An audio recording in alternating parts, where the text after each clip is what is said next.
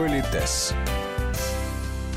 Здравствуйте. У микрофона Татьяна Гусева. Сегодня в Политесе разбираемся, как правильно пожимать руку.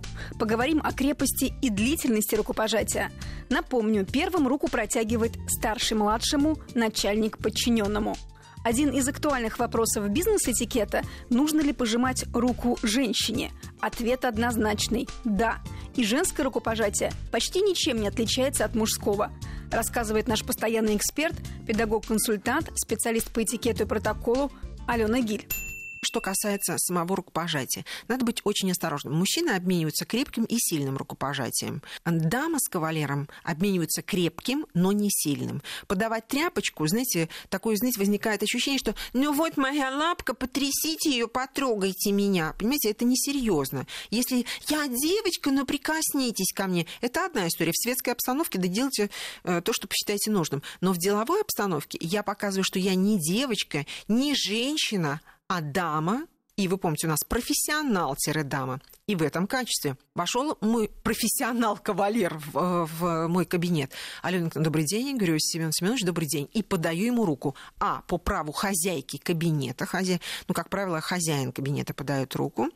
И по праву Э, например, старший по статусу или старший по возрасту. Вот у меня есть три повода. Если человек намного старше меня по возрасту, но я хозяйка кабинета, и в нашей стране все-таки гендер учитывается, все равно я первая подам руку. И мы будем обмениваться партнерским рукопожатием. Это будет вот э, сродни мужскому рукопожатию. Но крепкое и не сильная. Потому что нам с мужчин... ну, мы не равняемся с мужчинами, но мы показываем, что мы знаем правила игры. И когда дама подает руку для рукопожатия, она говорит, я сейчас себя позиционирую как деловой партнер. Теперь история. Вот дама пришла на встречу, и она, знаете, хочет подчеркнуть, что она деловой партнер. И она подает руку для рукопожатия. И вдруг мужчина, партнер, несмотря ни на что, он берет, переворачивает ее руку и целует.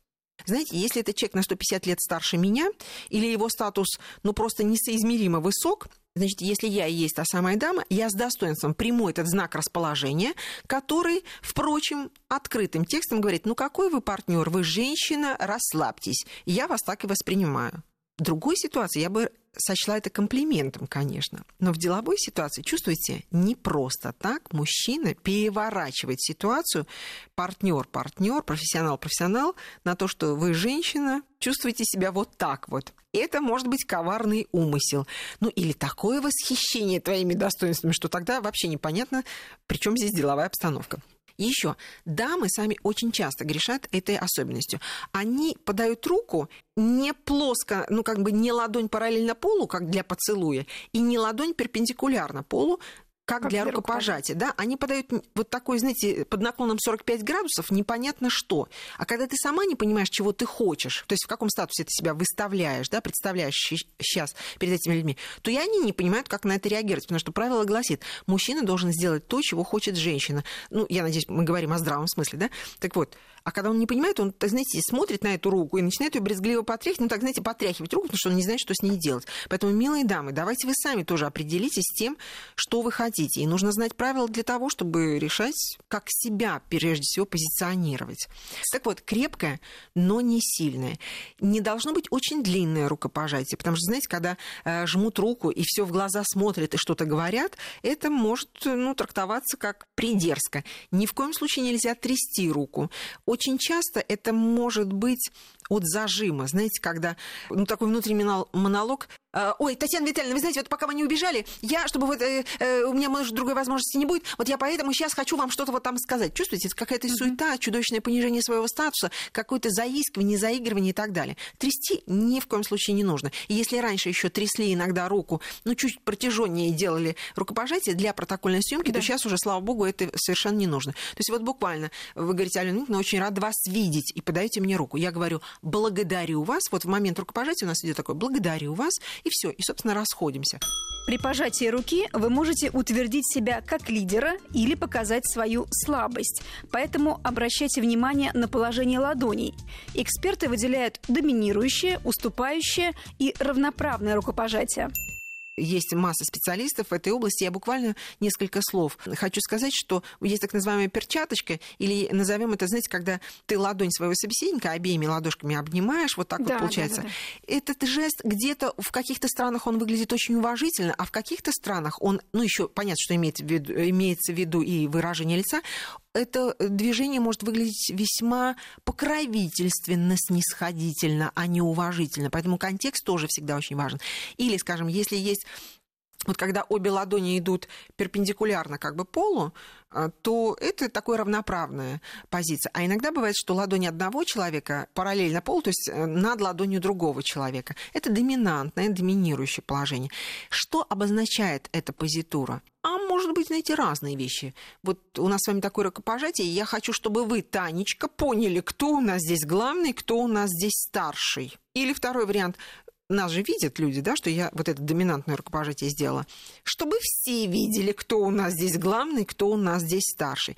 И вот иногда люди ну, допустим, Татьяна, вы такая дама самолюбивая, вы думаете, а что это мне как-то, а что это мой статус-то здесь понижают? И, знаете, начинают вот э, ну, бороться руками, такое. да, какие-то это делать. На самом деле рецепта одного на все случаи жизни нет. С моей точки зрения нужно всегда собирать информацию. Татьяна, вот для вас сейчас, вот все, уже произошло, вот такое да. доминантное рукопожатие.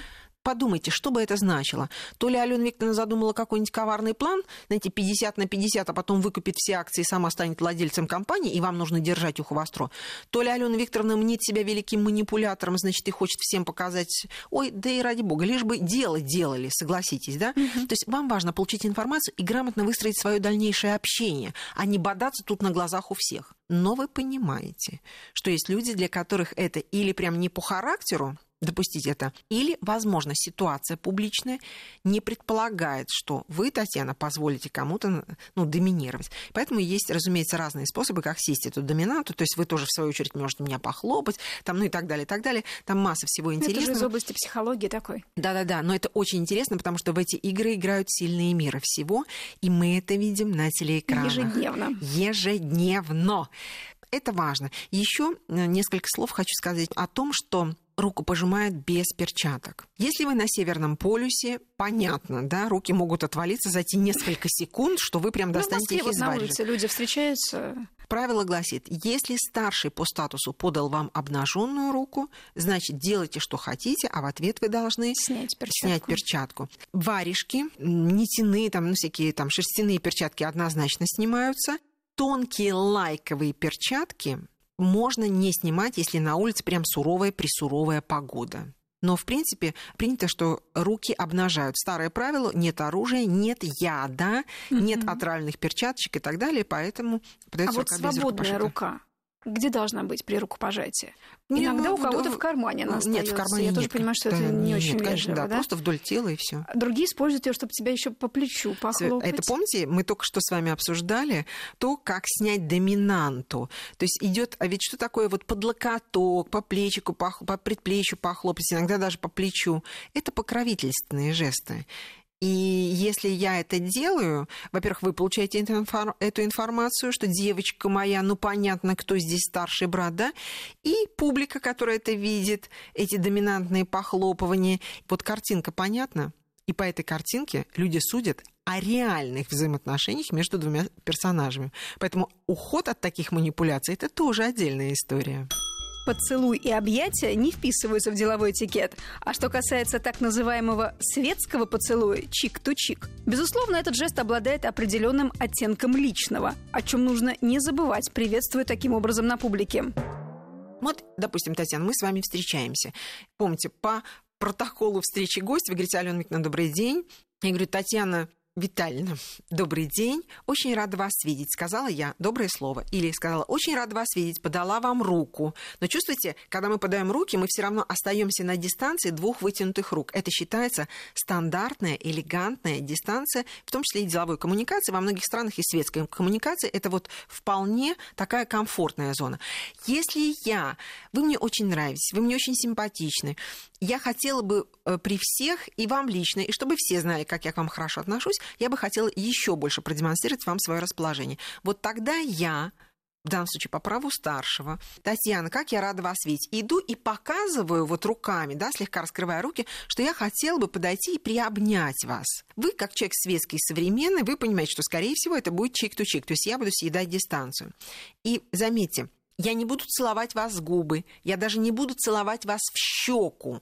Сейчас уже даже этого не делают. А уж если две дамы в гриме, то вы понимаете, остаться в красных да. следах от помады тоже не очень хорошо. Поэтому дамы в светской жизни, они что делают? Они слегка, подходя друг к другу, заходят вот щека к щеке, но они при этом съедают дистанцию, они входят в интимную зону. Безусловно. Безусловно. То есть это знак расположения.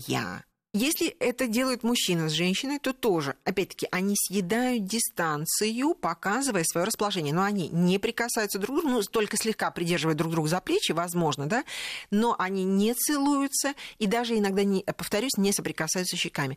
Вот это съедание дистанции – это демонстрация особого отношения. По нашим всем предыдущим передачам, кто первым имеет право выказывать свое расположение и доверие другому человеку? Старший по возрасту, старший по статусу. И дама кавалеру, дама если нет других таких да. ну, каких-то субординационных ситуаций. Все. Друзья мои, позволю себе еще и еще раз напомнить, в этом нет ничего интимно-эротического, хотя если вы хотите придать этому эротический оттенок, ради бога, это не проблема, да, то есть как я иду, как я смотрю на вас, как я там э, задержалась не на секундочку, а на три секундочки рядом с вами, но эти три секундочки заметят и все остальные. Кстати, тоже еще забавная история. В разных странах вот эти разные традиции. Где-то два раза, где-то да. три раза, у нас же было троекратное целование, да. где-то слева направо, где-то справа налево. И знаете, и ты когда идешь вот так, и, и, и, и, и ты не понимаешь, вот в какую сторону тебе отворачиваться. Поэтому тот человек, который предлагает съесть дистанцию, он, направляясь к кому-то, он сразу слегка отворачивает голову в ту сторону, с которой он будет подходить, чтобы человек тоже сориентировался, слегка отвернул носик, и чтобы они спокойно вошли в пространство друг к другу, не сталкиваясь носами.